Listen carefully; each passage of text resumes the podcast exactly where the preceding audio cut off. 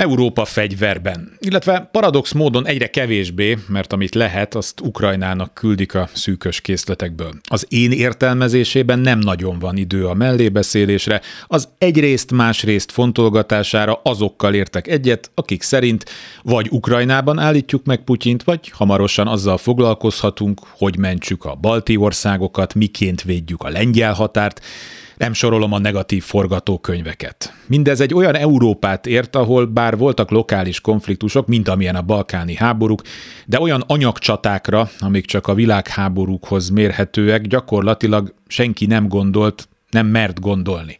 Naponta tízezeres nagyságrendben használnak fel tüzérségi eszközöket mindkét oldalon. Ilyen mennyiségek biztosítására Ukrajna számára jelenleg nincs felkészülve az európai hadipar, de még az amerikai sem.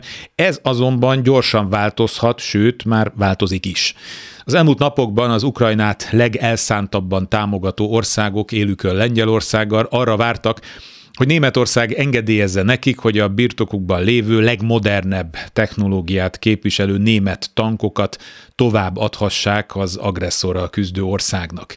Németország vívódása érthető úgy politikailag, mint a szimbolikus térben harcolhatnak-e újra német páncélosok az egykori Szovjetunió területén.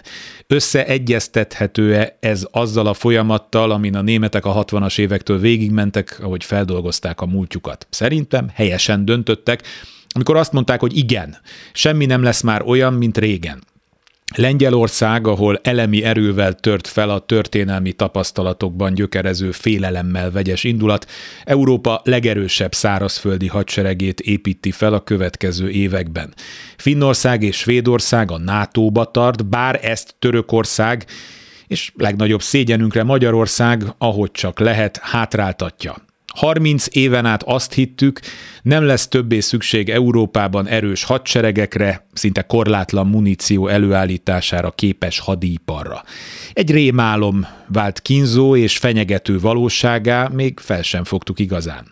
Ha viszont Európa magához tér, és még mindig tekintélyes iparát, tudását és gazdaságát beveti, talán elég erőt tud felmutatni, hogy ne csak az állítsa meg a keleti diktátort, hogy Amerika, legnagyobb szerencsékre, még mindig mögöttünk áll.